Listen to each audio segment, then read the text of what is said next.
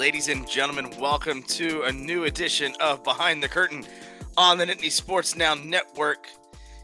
He's Murph. I'm Jarrod. Listen, let's get into it. It has been a wild week. Um, it started off with Penn State losing to Michigan. It ended, or it, then the next day, Mike Yurcich gets fired, which we will get to here in a little bit. And then the rest of the week has been dedicated to watching Michigan go from we are t- going to the NCAA headquarters with a stake and, and we're getting them at the stake and torches and going after them.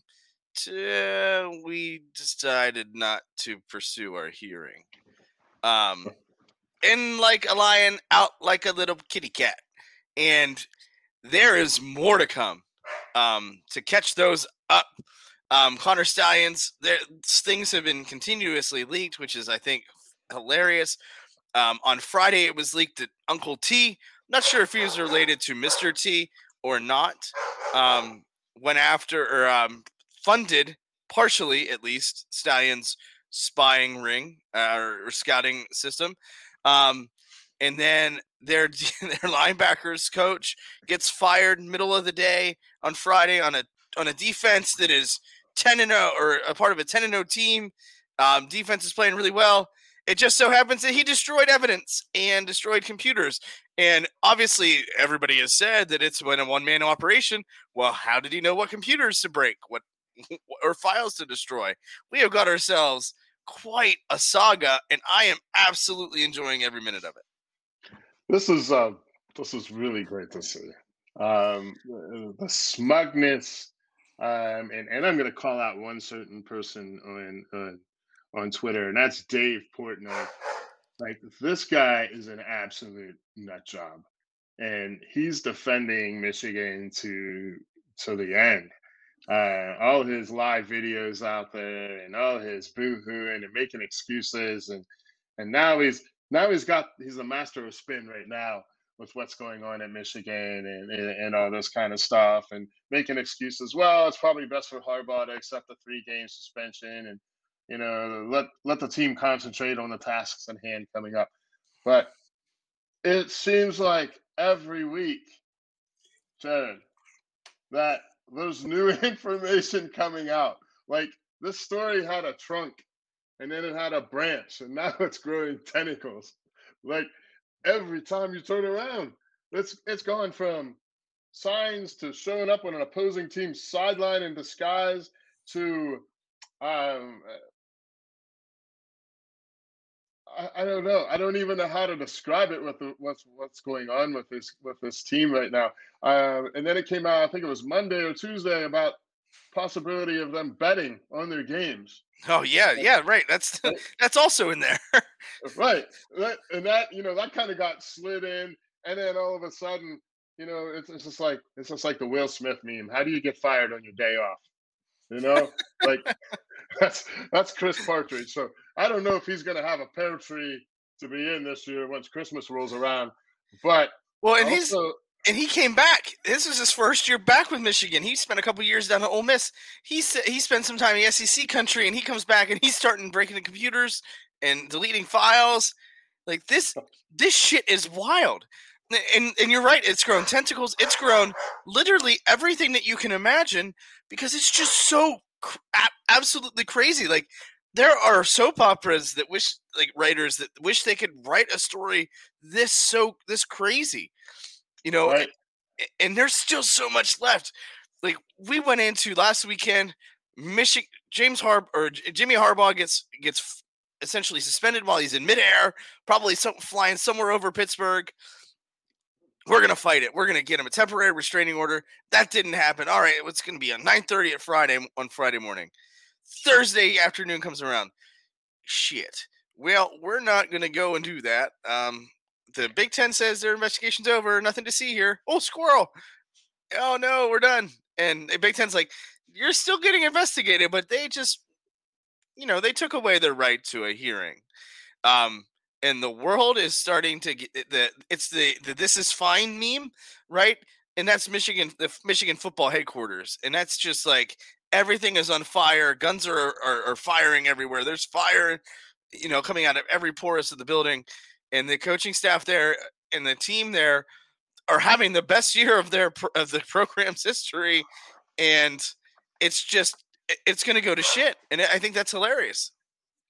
Yeah, um, you know, and, touching a little bit going into that game last week, and you know, as everybody knows, you know, Friday, you know, there there was a meeting of the minds on the tarmac at University Park Airport uh, when when Harbaugh, you know, kind of got the word that um, you know he was suspended for three games, wasn't going to coach in a game, and you know, uh, Sherrone Moore came in and he took over the coaching duties. Uh, Sherrone Moore did for, for for Michigan in this game, and you know the game itself, we it kind of went as we expected. And again, and then I'm sure we'll touch on this uh, as we get into the other segments uh, with with with the what you get with Franklin is what you get. But you know, watching the game, and again, you know, Penn State still had its chances, still in the fourth, still one score game. Um, it, I'm looking at the sideline and there's Sherrone Moore, you know, and he's doing his job. And then I'm like, okay, game's over. And I just happened to leave the TV on and I heard him giving an interview. and, and I glance up at the television. I am telling you, I did not know that we were live from Martha Yates Funeral Home in Juniata because I don't know who the hell just died on the football field but it was Jim Harbaugh apparently because this guy's out there bawling his eyes out. I love Jim like a brother. We did it for Jim. He's taught me everything I know. I don't know if he taught him how to break into a computer or not, but that's for another story for another day. Allegedly. Uh, yeah, allegedly. I'm sorry. I'm sitting there looking at this guy, and I'm like, "Are you fucking kidding me right now? Like, you seriously are on national TV growing like Old Yeller just got shot again. And I'm like, this is this is such a staged act. There's no question in my mind that this was a stage act. So they're pulling out all the stops. You know, the sob story, the woe is me, we the victim, uh, Michigan against everybody. Um, I mean, like, so now I don't know what the hell's going to happen here in another two weeks, Jarrod. When, uh, actually, a week we got Michigan, Michigan against everybody, against Ohio State. It's Ohio State against the world. I mean, what happens here? I mean, to me, this is like watching Al Qaeda fight Al uh, uh, the Taliban. Like, I hate both of them, but I don't know who wins a game when you're up against everybody and the other team's up against the world. Like, I don't know what's going to happen here. I, I yeah, no I have no idea, and you're absolutely right. And I know, obviously, we haven't been recording recently because of this and schedule issue. Man, I, uh, you and I both texted after that, and I, I, I thought I thought somebody died. I thought somebody had passed away, and I wasn't sure like what happened. Like I thought Harbaugh might have had a heart attack on the plane. Like I, I, I didn't know. Like the way that they responded and the way that they have responded, was like this dude was was dead, and I was like, dude, like wow, I, I can't believe somebody died. And I, I, listen. I respect going to going to war and going to battle with your coaches. Like, yeah, right. Like that's that's that's football, right? You want those types of guys. But oh, we did it for Jim. Well, listen, man. He's suspended for three games. You guys get him every other day other than Saturday. Like right. he was at the hotel. Like he was chilling with you guys last night. He might have been playing Xbox with you. He might have been sitting somewhere in his khakis in the lobby. Like, come on, man. Like, what the hell are we doing here? Like yeah. this dude was complicit. Listen, say what you want about what he did or didn't know. He's got defensive coaches destroying evidence. This now you have a, a coach whose alleged best friends were Chris Partridge and Jay Harbaugh, Jim's son, or, or, or I think is how that works. But like, come on, man. There's so much more that's left. You know, they came in roaring like we're gonna get everybody. You're right, Michigan versus everybody. The shirts were made you know, you had Charles Woodson on the pro on the post game show, like puffing his chest out. Oh, I can't believe they're doing this. They still don't think they're innocent. They still think they're innocent. It is very clear that what they did was incredibly wrong, and it is not going well for them. No, it's it's it's really not, and and, and most people are um, they're looking at everything from like the the Big Ten standpoint and they think punishment day is over. And the Big Ten's only doing a very, very small portion of what, from my perspective, and I might be a little bit biased about this. And, you know, it, it's funny because, you know, you look at everything that's been going on. Uh, I'm going to say over the last 10 to 15 years in the Big Ten, you got the Ohio State, uh, the scandals going on there. You got the Michigan scandals. You got the Michigan State scandals. You got the, you know, the Penn State with the Jerry Sandusky scandal. And, you know, the mindset of these people and these idiots that are fans is that well, you Penn Staters had you know Jerry Sandusky, so you can't comment on anything else that's going on in a scandal, and it's just BS. It's um when I start looking at that, it, it, you know, I liken it to people like, well, okay, so if, if, so I guess you shouldn't like Catholics because priests got caught doing something, or you shouldn't like people that are German because of what happened in World War II. Like it's the same mindset, and it's just it's lazy, it's it's bull, and it's like, you know what? I didn't have anything to do with that. You didn't have anything to do with that. That student athletes had nothing to do with that, with what went on at Penn State. But what I'm what I'm trying to do here is I'm looking at a comparison. So anything that happened during the Sandusky thing is that none of that affected or gave them an advantage on the field. Nothing. This, however, is definitely something that's giving their team and their players an advantage on the field. And that's where it comes in that, you know, uh, and mind you, I am not making any excuses for the, for the whole Sandusky uh, uh, issues and stuff at all by any imagination. But when you look at the ability to take somebody's signals, know what's coming, and and and just absolutely stop whatever plays coming over and over and over. That is definitely an unfair advantage on the field. You can spare me the paying the players stuff, the SEC, because that's what's happening here. All these Michigan fans, all, all their, their their talking heads are deflecting it. Well, this, well, that, well, them, well, they. No, no, you worry about yourself. And I have a feeling that obviously this isn't over yet. I'm really curious as to what the NCAA is going to do because I totally think if the NCAA allows Michigan to enter into the playoffs this year after the regular season, knowing what's going on, oh, I, they're wrong. Yeah, that would that would turn a lot of people off uh, towards college football, and that could be that could be the next big thing. You know, just on the surface, right? We have you know, uh, Michigan was being investigated. Harbaugh has coached only a few games this year, which is absurd to me. And they're still undefeated. But so like that whole us against the world, this is not the first time you've played without your coach. Like get used to it, clearly. But so we've had we've had that. We've had Weiss and his investigation. We've had so much of the and then you have Stalions. Then you have the the staffer that tried to get with the 13 year old and then you have now a coach destroying evidence. Obviously, he got fired, which is great. That's good. Like that's they had to do that. But again, that's uh, just another level of this that, that goes so far beyond the playing field. You know, that's destroying, like that is a crime.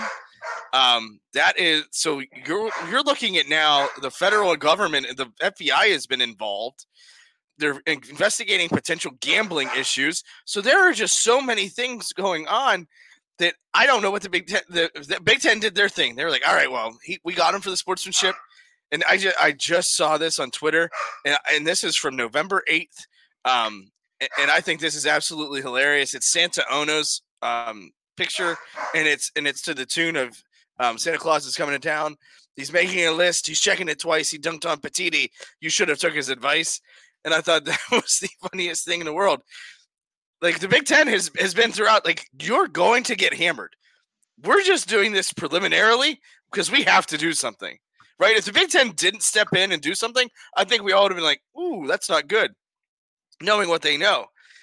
Now, as more details emerge, and Michigan's like, "Ah, damn it, you got us. You caught the tater." Right? Like that's that's what's next. That's and and the NCAA cannot let them go to the Big Ten championship.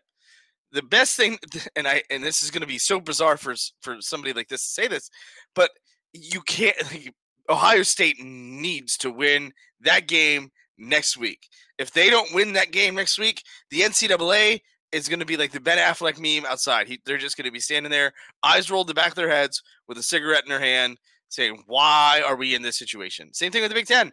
If Michigan plays a Big Ten championship game, that's a disaster waiting to happen. Same thing with with playing in the bowl game. Like I don't even think Michigan should go to a bowl game with all of this going on. But again, I don't work for the NCAA or the Big Ten, but they sure as hell can't go to the playoff. Yeah, and, and I'm I'm looking here at Twitter. I'm looking at, at some of the responses today, and I, I see this one this one response, and it says, "I have finally been talked off the ledge. There's still nothing directly linking Harbaugh or the university to what's been going on. Michigan has fired those who have committed wrongdoing already. We are beating Ohio State. Tony Petitti will hand Jim Harbaugh the Big Ten trophy.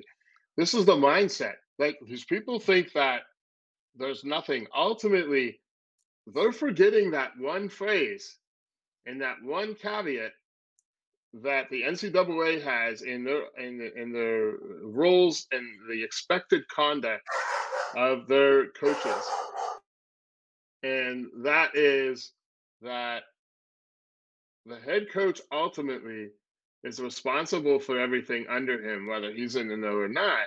Which I agree. Sometimes you cannot, you know, you cannot possibly know everything that's going on. But that little phrase called lack of institutional control is what's going to doom Michigan. And and rightfully so. And I I will love it. I think it'll be absolutely fabulous when it happens. It is insane, and there's just so much like like th- we're recording this late Friday night. Uh, even by kickoff Sunday I, or Saturday, I think it's going to be nuts. There's just so much more that, that can come from this. But we're going to talk a little bit more about lack of control here when we come back for the second segment of the Behind the Curtin podcast on the Nittany Sports Now Network.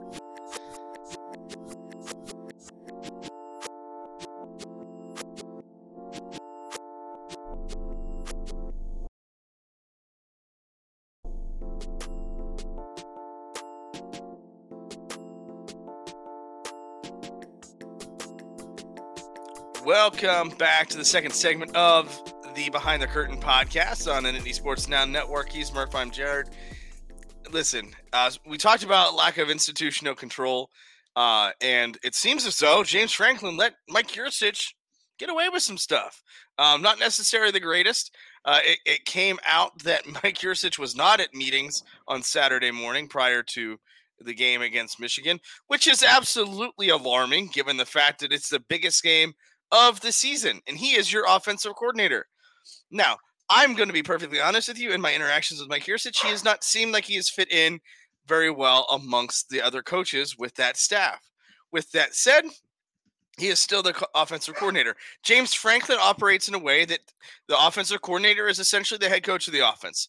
Uh, defensive coordinator is the head coach of the defense. That's why Manny Diaz does so well in that that that moment in those in those meetings. He's been a head coach. He's done it. He knows what it's like. Offensively, Yurcich was pretty stubborn. We saw that in his game planning or lack thereof. It's not sticking to game plans from what Franklin said. And uh, we talk about this regularly. Franklin has a message behind every statement that he makes. You heard him be poignant again and talking on S- Sunday about, or I'm sorry, Saturday after the game about playmaking or play calling and put getting your quarterback in positions to succeed. And those are all things Yurcich did an absolutely awful job at um, while he was at Penn State. He fires him Sunday morning, and then boom, here we are. Ja'Juan Seider and Ty Howle are now the co-offense coordinators, and we got a whole new offense. Not necessarily a whole new offense, but a whole new offensive style coming in uh, for Saturday's game against Rutgers. Yeah, you know, Jarrod, I, I, I, as you know, I have been a pretty outspoken critic of Mike Yurcich. Um, I just don't think he's lived up to the hype. I don't think he's done what the expectations were of him coming in, and people are like, I don't understand it. You know, he was a, he was successful in the Big Twelve. Okay, the Big Twelve, where defense is optional, number one.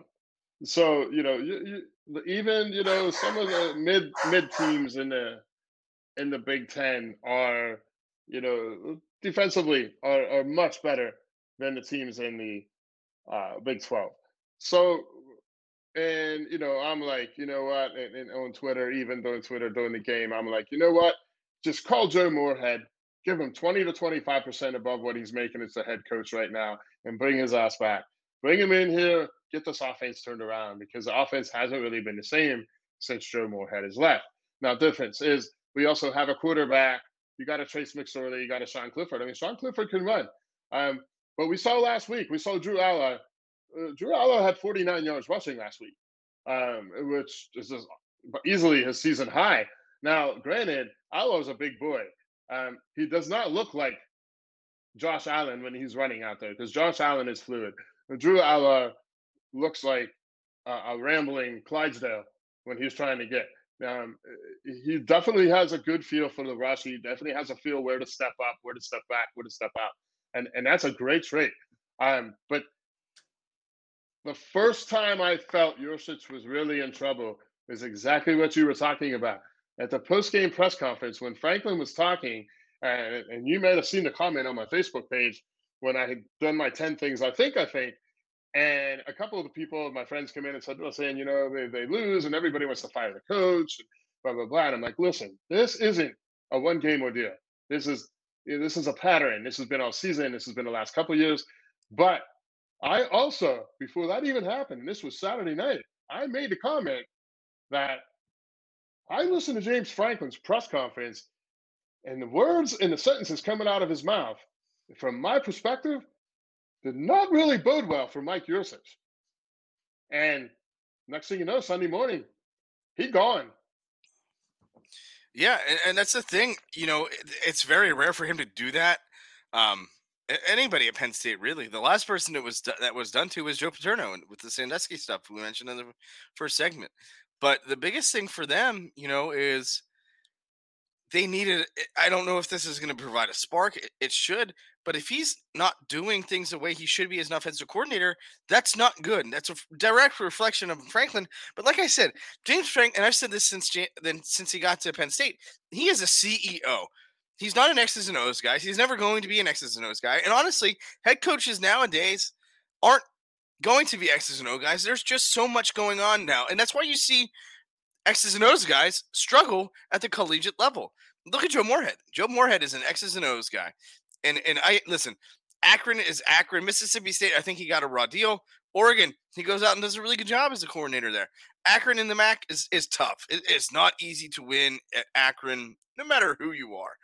So obviously there are struggles there, but but it's not easy to be a head coach, but also still have a pulse on on what you're doing offensively or whatever. And we can talk mm-hmm. about James Franklin meddling. Um, James Franklin doesn't necessarily over medal or under medal. I think he just lets it see what happens, and I think that's to a fault. I think that's a big issue of why we got to this situation.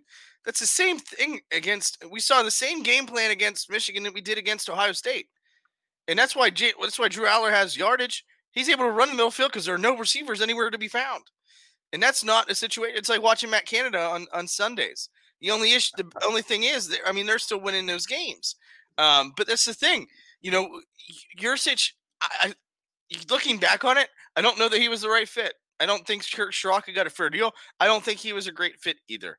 Uh, but the big thing is James Franklin needs it, needs it, his guy. This has got to be his last guy. You know, and I mentioned this in the Lashing Out podcast. Manny Diaz forced his hand here. If if Manny Diaz sees, or if there isn't as much progress on the defensive side as there has been compared to last year, I don't think this is a this is a big of a deal. You know, the issue is, and we're going to talk a little bit more about this in the third segment. Franklin is losing only two games a year. The issue is they're the same two teams.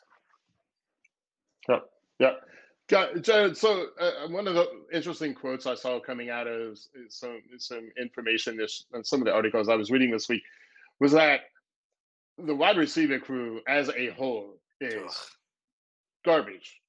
Um, outside of Keandre Lambert Smith, um, you, you, got these, you know, you got Dante Cephas coming in, you got Malik McClain coming in, um, you got Omari Evans who's hurt, uh, you, you have uh, uh, the other wide receiver that, that came back from injury, hurt a shoulder, like in the Trey first Wallace. quarter. Yeah, Trey Wallace. So you know and uh, the other day, next thing you know, got Kaden Saunders out there, and and Kaden Saunders uh, has been said to have, have the best hands on the team, and he has made some tough grabs, but then he out and just went and dropped a pass right to him, even though it was behind him. But one of the things that's interesting to me is, you know, we have Marques Hagans, who is, as you know, was a quarterback at uh, Virginia and was a coach at Virginia and came in last year to replace Taylor Stubblefield. So the wide receiver class that they have have essentially been on the shoulders of Taylor Stubblefield, and you know he's gone. So the excuse is that these receivers were Stubblefield's guys, uh, they're not producing. Now I don't know who, and I cannot remember who the wide receivers coach was before Stubblefield. Corley, David Corley. David Corley, thank you. There you go. So so there you have. That's yeah, where you have. Wait. Uh, we'll have to look into that. I'm going to look that up while you speak. It was either him or Gerad Parker because they were not there very long and they were both awful. Uh, but then you you know you have Godwin and you have Allen Robinson and you have Jahan Dotson. You know, there's nobody on the team. Keandre Lambert Smith can be that guy, but Keandre Lambert Smith there for a while was good for one stupid personal foul penalty after, you know, seemed like the first three or four games. But the wide receiving crew, yes, I, I don't see it. But it just goes back to what you were saying and what Franklin even said is we are not I mean, he literally said the game plan was to get Drew in position to make plays. And we failed to do that. So you know who he's talking about because he's not the guy calling the plays. And, you know, I, I just think Allar has just, in these big games, he's been deer in the headlights uh, against Michigan, against Ohio State. And, you know, maybe he wasn't put in the best position. You don't see thrown over the middle. You don't see quick hitters. You don't see, it was just, everything was off. Uh, but anyway, I'm going to throw this back over to you with one last one last thought on the offensive coordinator is, but whoever comes in as the new offensive coordinator, please, for the love of God, can we please have our running backs moving forward towards the line of scrimmage when we hand the ball to them? Because the whole dancing, tiptoeing, standing in the backfield, this is like shades of Saquon Barkley when he was here, when our offensive line was garbage. And, you know, he, every time he got the ball, we had guys on him. And I, I, see this again. I see it happening. And then I watch teams like Michigan, Blake Corum and, and Aaron Edwards. And when they get the ball, they're already moving towards the line of scrimmage. They're not standing back there mm-hmm. tiptoeing, mm-hmm. dancing around. And I think that makes a big difference. Um, I, I, don't know. I'm not a big Phil Trautwein fan myself. I just don't see this offensive line being above uh, anything but average outside of, of Fashanu uh, between World, you know, Wormley and and Caedan Wallace and, and Hunter Nourzad, I think has done a great job actually. Um, but three of the five are just not. You know, I know they lost Tengwall and, and, and they lost, you know, some there, but um whoever comes in, please, can we please have our running backs moving towards the line of scrimmage instead of just standing in seven yards deep in the backfield before they get the ball. It's tough because you know you're. I don't. You're right. Drew Allar has looked like a deer in the headlights against two teams. He's not done. He's not lit the world on fire in other games. Uh, Penn State's beating teams they should beat, and they've done that. But the teams that they needed to beat and didn't, he has looked like a deer in the headlights because I don't think he's set up for success. I think they they play tight, they coach tight. Obviously, the stakes are high. They, you see the the raw emotions after Ohio State, after Michigan. You don't see that after other games, and I think they're treating those games a little bit differently. And I think that's different eh, whatever, want to know mentality, but they know what's at stake. The players know what's at stake. They're playing hard. But uh, but when you're not being put in positions to succeed, there's only so much you can do. And that's and that's where they're at. I think that's the struggle for them. Drew Allar is just not being put in a position to succeed, and that is a big time issue. And I'm hopeful that Ja'Juan Seider is able to do that. I'm hopeful that Ty Howle can do that. But again, that remains to be seen, and we'll find out at noon on Saturday against the Fighting John Kutzes of Rutgers. With Good that said, we'll explain who that is uh, after we come back from the certain final break on the, the Behind the Curtin podcast on the Nittany Sports Now Network.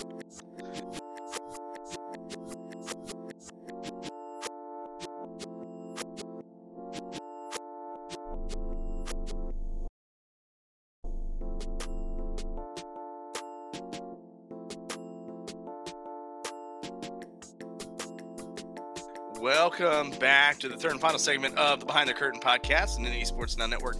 I'm Jarrod. He's Murph. John Kutz is a lineman for Rutgers. Um, back in the day, he's also an Altoona native. I've coached with him. I coached. I played for him. Murph coached with him as well. He was a member of the Rucker, one of the Rutgers, one of the two Rutgers teams that beat Penn State just a few years ago when Penn State played Rutgers. They celebrated the 20th anniversary of that, or 30th anniversary, I believe, of that victory um, in Piscataway. And that's always a fun little tidbit. The fighting John Kutz is. Um, Greg Schiano, I think, has done a great job there.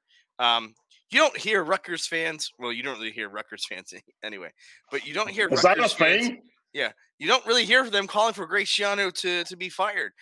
James Franklin loses two games regularly every year to the same two teams, and you would say you would think that Penn State's program is two and ten, and and it's crazy to me. You mentioned the boos earlier, um, and the fan reaction, and you know I remember being at that game in 2016 when Minnesota booed us at, at halftime. The Fire Franklin chants were loud; they rocked the valley.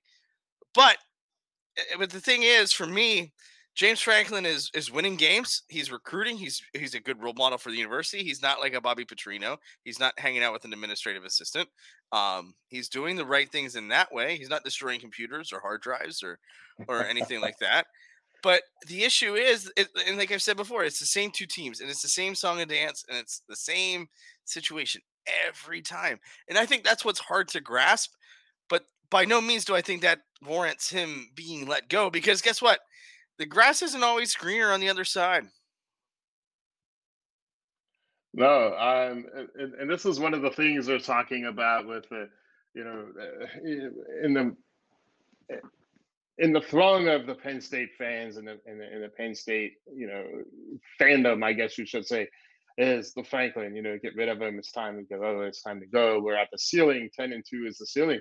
And they're absolutely right. 10 and 2 is what has now become the ceiling for Penn State. And it doesn't seem like they can get above that.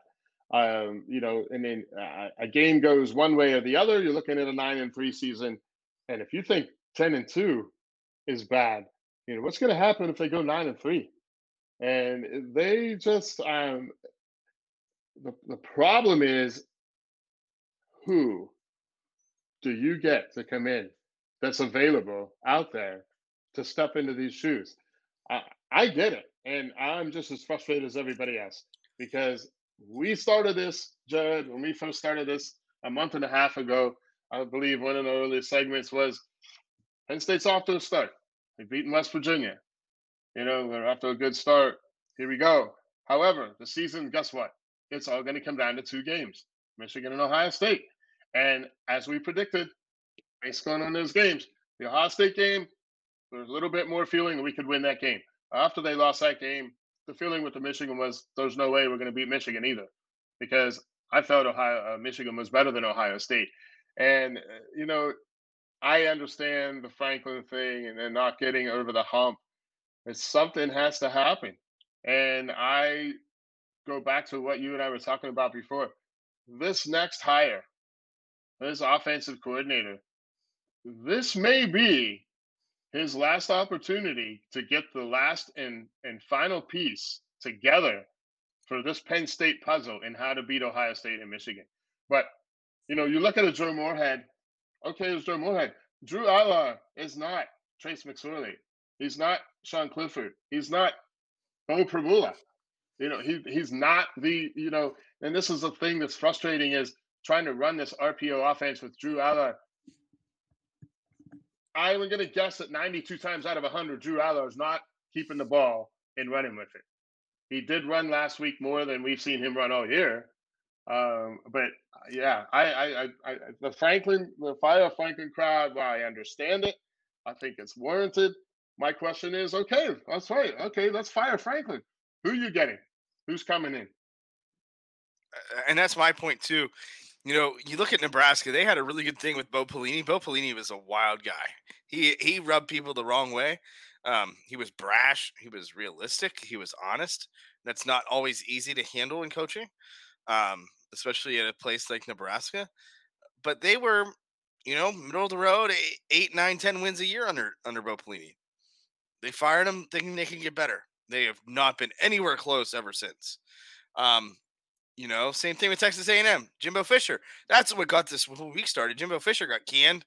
But gets paid seventy six million dollars to sit with a thumb up his butt for the um for a couple of years, and or even if he wants to go back and coach, right? You know, grass isn't always greener, and that's the thing. Like, who who are you going to get that's going to take Penn State to that next level? They are right there. They are at they are knocking on that door. This year proved that they are a competent offensive series or two or two away from being undefeated. And that's the issue here. You know, who can take them there? Is Franklin the guy? That remains to be seen. You know, this is his year to get them to the playoff without the 12 team cushion. Um, and and he, honest and unfortunately he wasn't able to do to do that. But there's still so much football left. They've still got to play Maryland. They've still got to go play for the prestigious Land Grant Trophy in uh, Detroit, Michigan next week the greatest trophy in all of man and, and all not Maryland. Mankind. We already played. I'm sorry. Maryland. I'm sorry. Rutgers. Michigan Wrong State. Yeah, Michigan State. Yeah, too many M's. Too many M's. This is what happens when we record at midnight, um, my time, after a week of school. But but yeah, so there's so much more that that it's at stake here. They're going to go to a New Year's Six bowl game, and if they play in the Peach Bowl and win, which I am project projecting them to play in the Peach Bowl, um, I, I think that they would be and win. They would be the first program to win all six New Year's Six bowl games. Right, James Franklin right. is getting them to those points. Is that the playoff? No, it's not. But it's still pretty damn good, even with two losses. Sure. Yeah, I mean, uh, I I think that he's the guy to get him into the top twelve as the playoffs expand next year, and you know that's one thing i've been i'm reading and people don't understand the concept of how the playoffs work. They think it just goes by the ranking it's the top 12 teams because they did show the projected 12 team playoff if, if it was right now and penn state was not included even though they are ranked number 12 it's not the top 12 teams. It goes by your your champs your top four and then you're at large. I think there's six at large. Or, or, or I, I don't know the exact specifics of it now, so I don't want to expand on it. The only thing is, it's not the top 12 ranking teams that automatically make the playoffs. So, are they good enough to get into that? Yes, absolutely, they are. Uh, especially now with a team, you know, they've lost, you know, by nine to Michigan State. They lost by um, eight. It escapes me now. I'm trying to remember the score of the of the Ohio State game. But they were one score games halfway through the fourth quarter in both of those contests. So it's not like they're playing them and getting beat by three or four touchdowns either. Uh, people were asking about uh, Georgia the other day, and they were complaining about Ohio State, Georgia flipping them. Well, Georgia went out and beat the number nine team in the nation by 35 points. Yeah. Ohio State, Ohio State went out and won by 35. Uh, they weren't exactly playing the number nine team in the country either. So uh, I, I believe he can get them there. Jarrod, you know as well as I do. Uh, that's why they play the game. Once you get into the game, anything can happen. You know, a key injury, a freak play. Um, you know, An offensive I, coordinator going rogue. Uh, yeah, how about it, right? Uh, so I, I don't think that that's the answer, but we still don't have an answer to the question: How do we get better? Yeah, and there are, there are a lot of millions of dollars. There's a lot of millions of reasons why that won't happen for Franklin. But at the end of the day, it, w- it would be nice to see him win those big games. Um, but at the same time, not many people are winning against Ohio State and Michigan. And I think that's got to be taken into account too. There are two programs that are playing the best football in their history, both storied history. You know, of course, it does help that Michigan knows what's coming. But for Ohio State, you know, Ryan Day has done a pretty good job. There was no drop off between him and Urban Meyer, and that's the thing. You know, and, and you you want to talk about pressure? Ryan Day in the in the game, right? That I'm so glad at Penn State plays Friday night because eh, I will watch every all 75 hours of Big Noon kickoff on next Saturday when those two teams play because now if Ryan Day loses to Sherrone Moore, that's going to be a disaster for him. And it's going to be a disaster for the Big Ten. So there's so much at stake in that game. The stakes are so high. The tension's going to be so palpable. It's going to be incredible and Harbaugh's not going to be anywhere to be found. He'll be perched up above the um, scoreboard at the at the big house because he's not allowed could, anywhere near the place. He could be on top of a vehicle across the street, though. Too wouldn't be the first time I've seen that. You know all too well about that. How about it? How about it? But hey, you know that's kind of the way that, that things go. And and it, again, the grass isn't always greener. You know, Ohio State put them in perspective. They they struck gold with with Ryan Day. Uh, you know, with him being able to, to coach the way that he has and pick up right where Urban left off, if not even get even better. You know, it's probably good that he doesn't have any health problems. Maybe he doesn't eat as much Papa John's as Urban did. I don't really know. Um, hasn't spent too much time at Urban Steakhouse either with co-eds. But mm-hmm you know, it, it, again, Franklin is Franklin. Um, take that uh, with a grain of salt for as for some people. Sometimes people don't, don't like that, but again, there aren't very many people that are that are better. There are only 11 teams right now that don't wish they were Penn State. Everybody else looking, uh, Penn State's looking behind. They wish they were them, but that's all we've got for right now. But wait, I think there's we got a surprise here coming after this break. We'll catch you on the flip side on the Behind the Curtin podcast on the Nittany Sports Now network.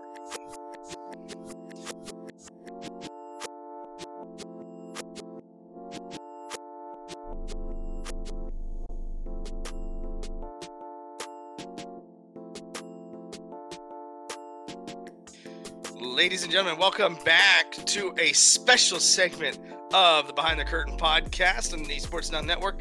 This is a new segment we're going to call, well, Curtain Call. Murph, the floor is yours. Great, glad to take it. Something new we're trying out here. Um, as the name suggests, we got one final segment coming back. Um, so I'm going to take it away from here. Um, so I want to touch a little bit about this. Goes back to last week and uh, the boos just raining down on, on Beaver Stadium last week against uh, Michigan.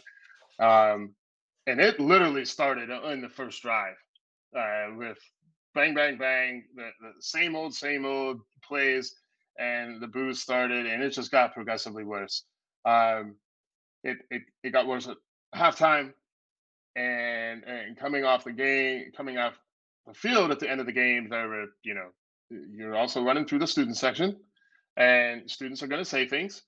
And um, you know, I've, I've been the recipient of that, sitting right beside the student section when one of the people from Ohio State started chanting Sandusky at them because they were basically calling Shaun Wade an asshole because he concussed uh, KJ Hamler in the game, and and it was just like, uh, dude, they're students. It's going to happen. So anyhow, I wanted to touch a little bit on this because Twitter was on fire from Penn State alumni, Penn State faithful, about the despicableness of the booing at the kids and the, the student athletes and, and what was going on. To that, I say, that wasn't directed as much, hardly at all, at the at the kids, at the players. It was directed at the coaching, the play calls, the situations, and there's Mike Yurcich, you know, and, and, and that's where the boos were directed with the offense because it surely wasn't the defense. But I want to put things in perspective a little bit when it comes to booing. Booing is, has been, always will be a part of a sporting event, no matter what level it's at. And the landscape in college football has changed in the last four to five years. You got the transfer portal. Now you got the NIL.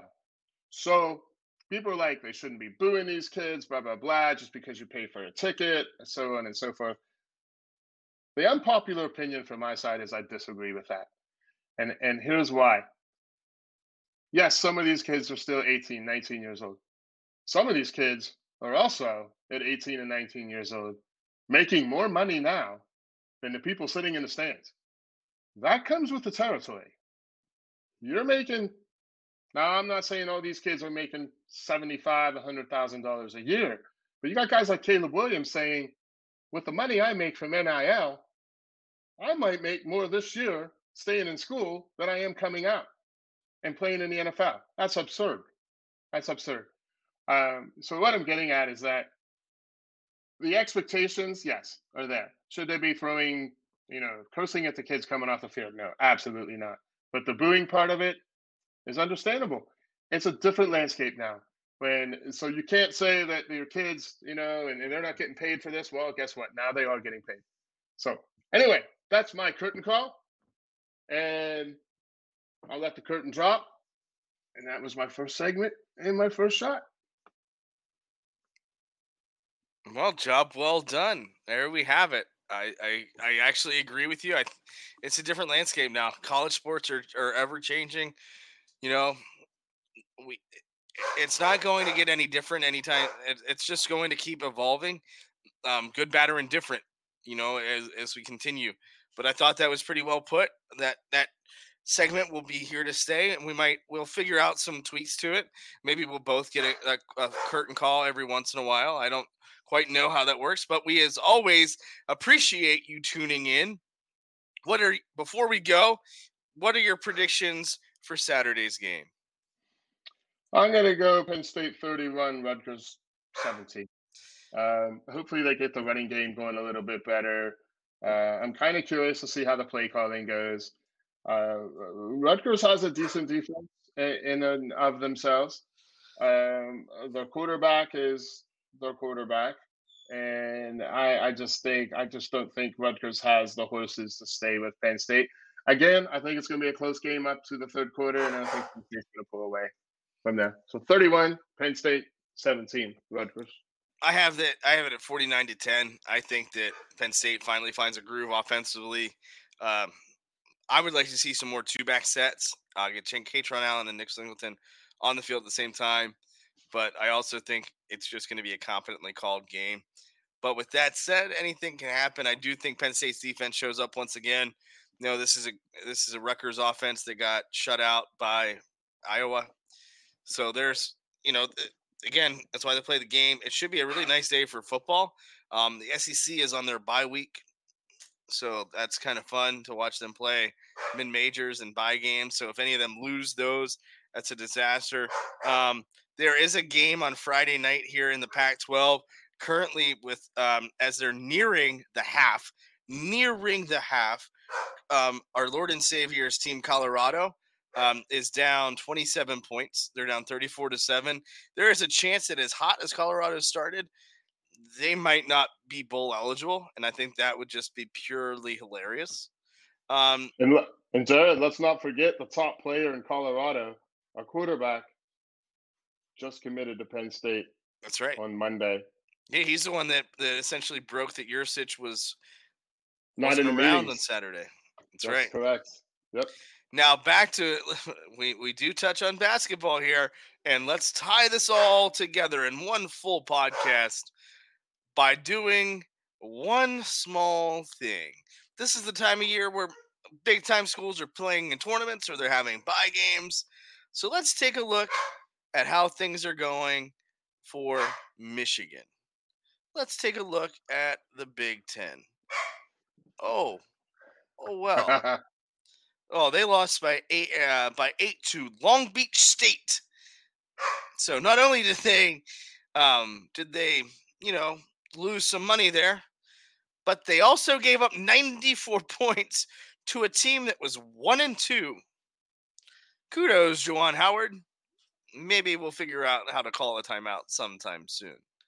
That's got to be a slap in the face to Juwan Howard.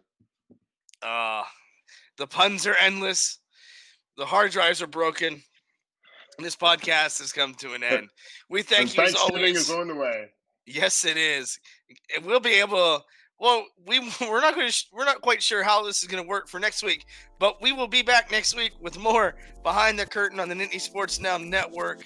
We'll talk to you again next week.